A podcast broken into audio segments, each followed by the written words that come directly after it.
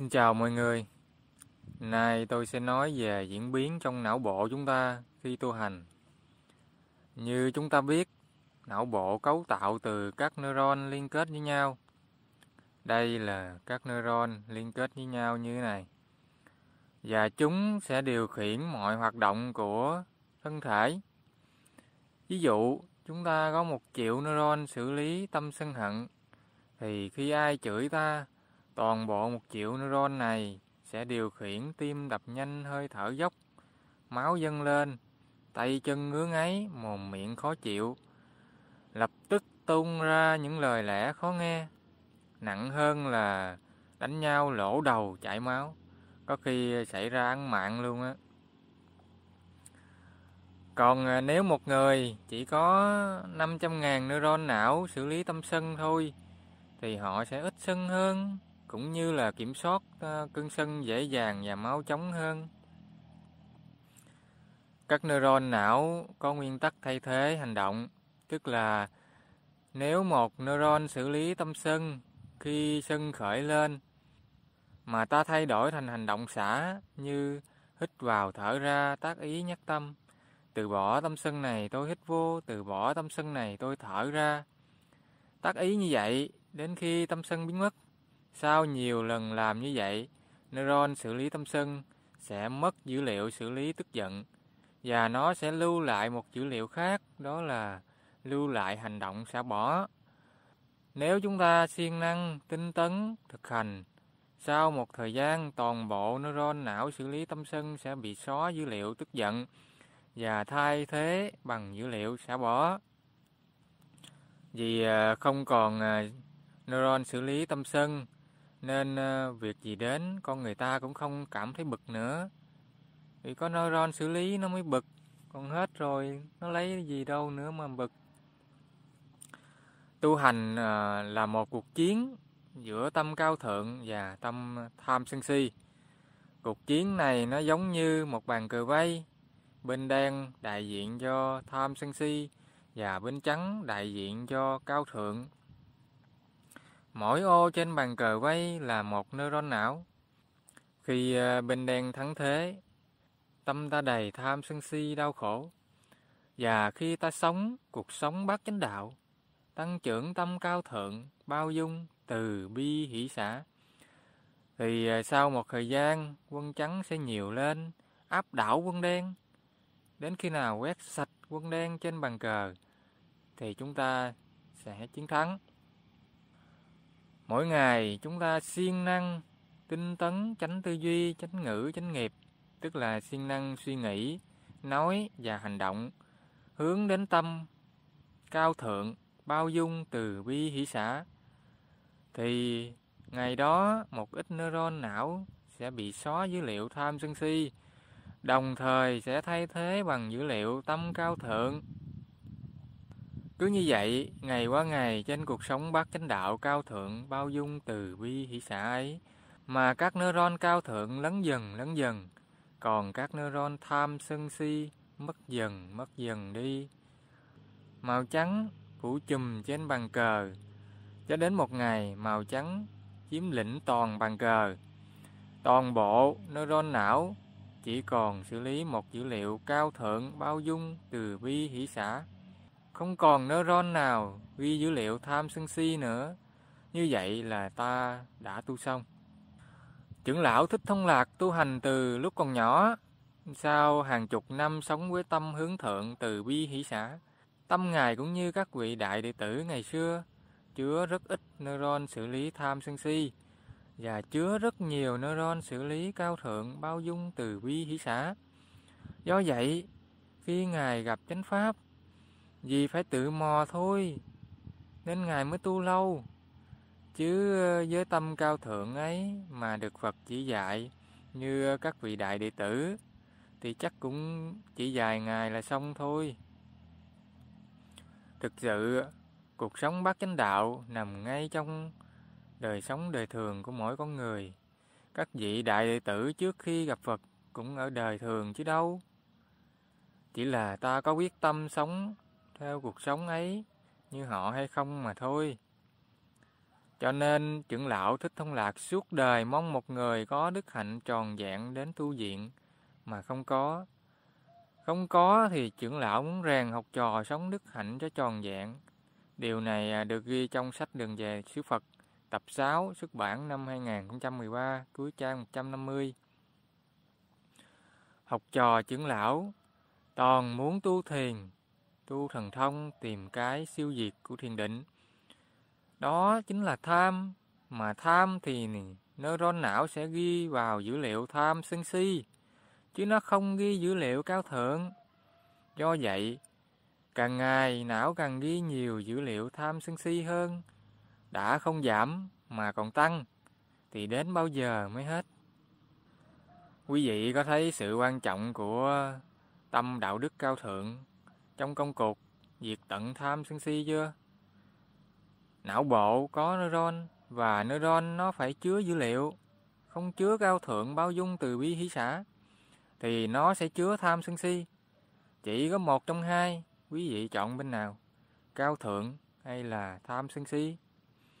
Chỉ có đạo đức cao thượng bao dung từ bi hỷ xã mới đối lập với tâm tham sân si và mới diệt tận tham sân si được.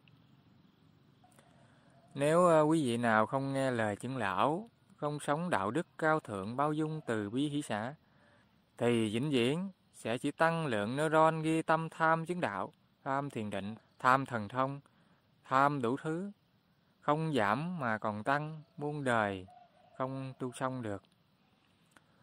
Cho nên trưởng lão thích thông lạc dặn, mỗi ngày ờ, các con hãy siêng năng, suy nghĩ thiện, nói thiện và làm thiện là như vậy đó. Trưởng lão có bảo câm đâu. Trưởng lão dạy ba giai đoạn sống độc cư. Giai đoạn thứ nhất, trưởng lão dặn ít nói. Dặn ít nói chứ đâu phải là dặn câm. Ít nói là để rèn luyện chánh ngữ đó. Nói nhiều thành nói sai, ít nói thì ít sai, ít nói thì có thời gian suy nghĩ để nói cho đúng. Chứ câm luôn thì chẳng khác nào nói Phật dạy chánh ngữ là dư thừa. Chỉ để đó làm cảnh cho nó đẹp. Sau nhiều năm trong giai đoạn một thành người đạo đức tròn vẹn rồi. Tròn vẹn cao thượng, tròn vẹn bao dung rồi, tròn vẹn từ bi hỷ xã rồi. Lúc này mới bước vào giai đoạn 2 và 3 im lặng hoàn toàn. Và giai đoạn này nó nhanh thôi. Mà toàn thiện mới sống được, toàn thiện mới vô giai đoạn 3 được. Không thì quý vị sống một thời gian trong giai đoạn 3 là từ người bình thường trở thành người điếc, tưởng tùm lum tà lá hết. Trời ơi, bao nhiêu người ức chế gọi điện cho tôi.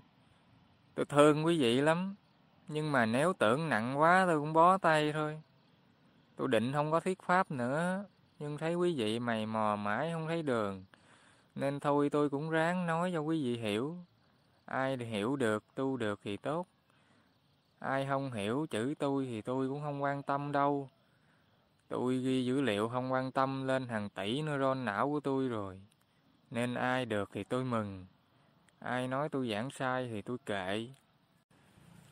Trong lúc trưởng lão cho ít nói, để không bị ức chế, thì khi nói chuyện có xích mích, có bất hòa, lại không lấy đó làm cái pháp để tu, không lấy đó làm pháp để xả, mà lại lấy đó làm cái pháp để cãi nhau.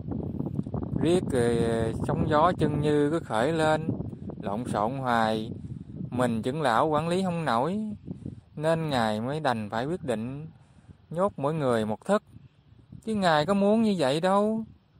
Nếu mà khi xích mích nhau, khi bất hòa nhau, biết dùng chánh ngữ để nói lời an hòa, yêu thương từ bi hỷ xã, để tu viện không bị sóng gió, thì trưởng lão đâu có nặng tay đến như vậy. Lúc còn nhỏ tôi luôn hỏi, mình sinh ra trên cuộc đời này vì mục đích gì? Sinh ra trên đời này để làm gì? Thời niên thiếu, lúc 15 tuổi, tôi tu theo ngoại đạo, tôi tu thiền ngoại đạo. Tôn chỉ của họ là nhân loại giác ngộ tình thương. Do vậy, Khi tôi 22 tuổi, tôi đi dạy trẻ mồ côi ở lớp học tình thương.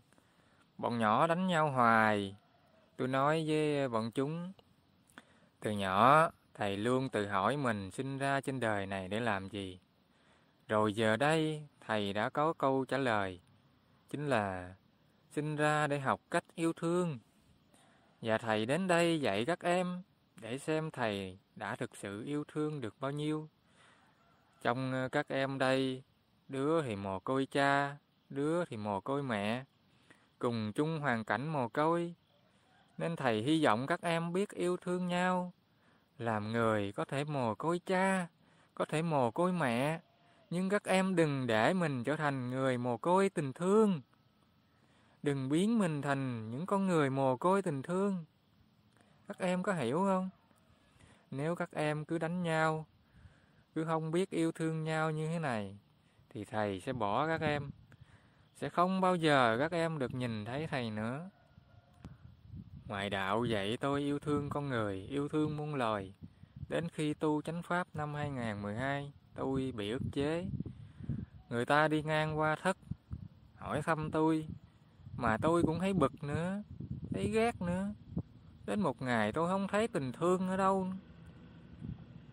Tôi nghĩ, sai, sai, sai rồi, quá sai rồi. Mày tu sai rồi, tu gì mà thấy người khác cứ thấy ghét. Ngoại đạo họ còn vậy, sống cao thượng yêu thương vậy mà quý vị. Nhân loại giác ngộ tình thương cơ mà.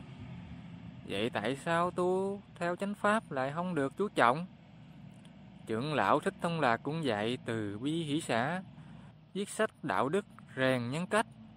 Vậy mà không rèn, cứ chăm chăm vào tu thiền, vào thần thông, vào những thứ siêu việt. Để rồi sanh ra tâm tham tu, tham chứng đạo, tham siêu việt. Rồi não nó ghi tham sân si vào nhiều neuron hơn.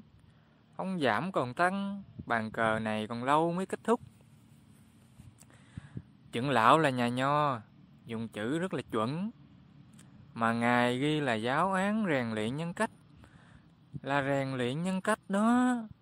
Như vậy đủ hiểu là trưởng lão thấy con người bây giờ đến nhân cách còn không có. Nên mới viết sách để lại cho mà học mà rèn. Lúc tôi tu sai ức chế, người ta thương mình mới hỏi thăm. Vậy mà còn ghét người ta. Thế là mất hết nhân cách rồi còn gì nữa. Cộng thêm cuộc sống không an tâm. Tôi đã trở về đời và đi làm để lo cho mình. Và cũng là để có thời gian để xem xét lại việc tu hành của bản thân. Xem như thế nào là tu đúng, thế nào là tu sai. Bác chánh đạo có 8 lớp. Vậy mà tôi thấy hầu như ai cũng muốn nhảy vào lớp 7 để mà tu. Ai cũng muốn tu chánh niệm, ai cũng muốn tu tứ niệm xứ. Mà bỏ qua các lớp giới học, bỏ qua các lớp yêu thương buông bỏ. Để rồi tu nó căng hết người ra. Mà không biết sáu lớp cao thượng của bác chánh đạo để trở thành toàn thiện. Toàn thiện thì nó tự sanh ra chánh niệm, đâu cần tu. Cho nên vị toàn thiện bước vào tứ niệm xứ thấy bình thường. Đâu có ai bị ức chế dữ vậy.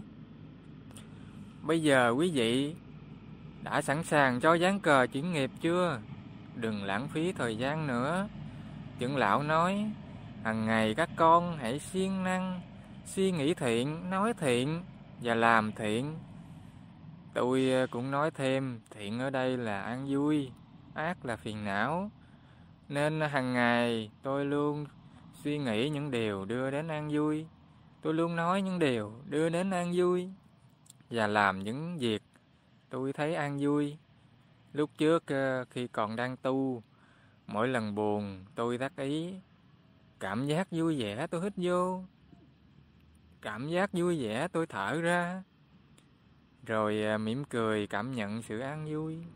Diệt cái cảm giác buồn đi, lâu ngày các neuron xử lý nỗi buồn bị thay thế bằng dữ liệu an vui, nên nó không xử lý nỗi buồn nữa. Chúc quý vị tu tập thành công. Xin chào mọi người.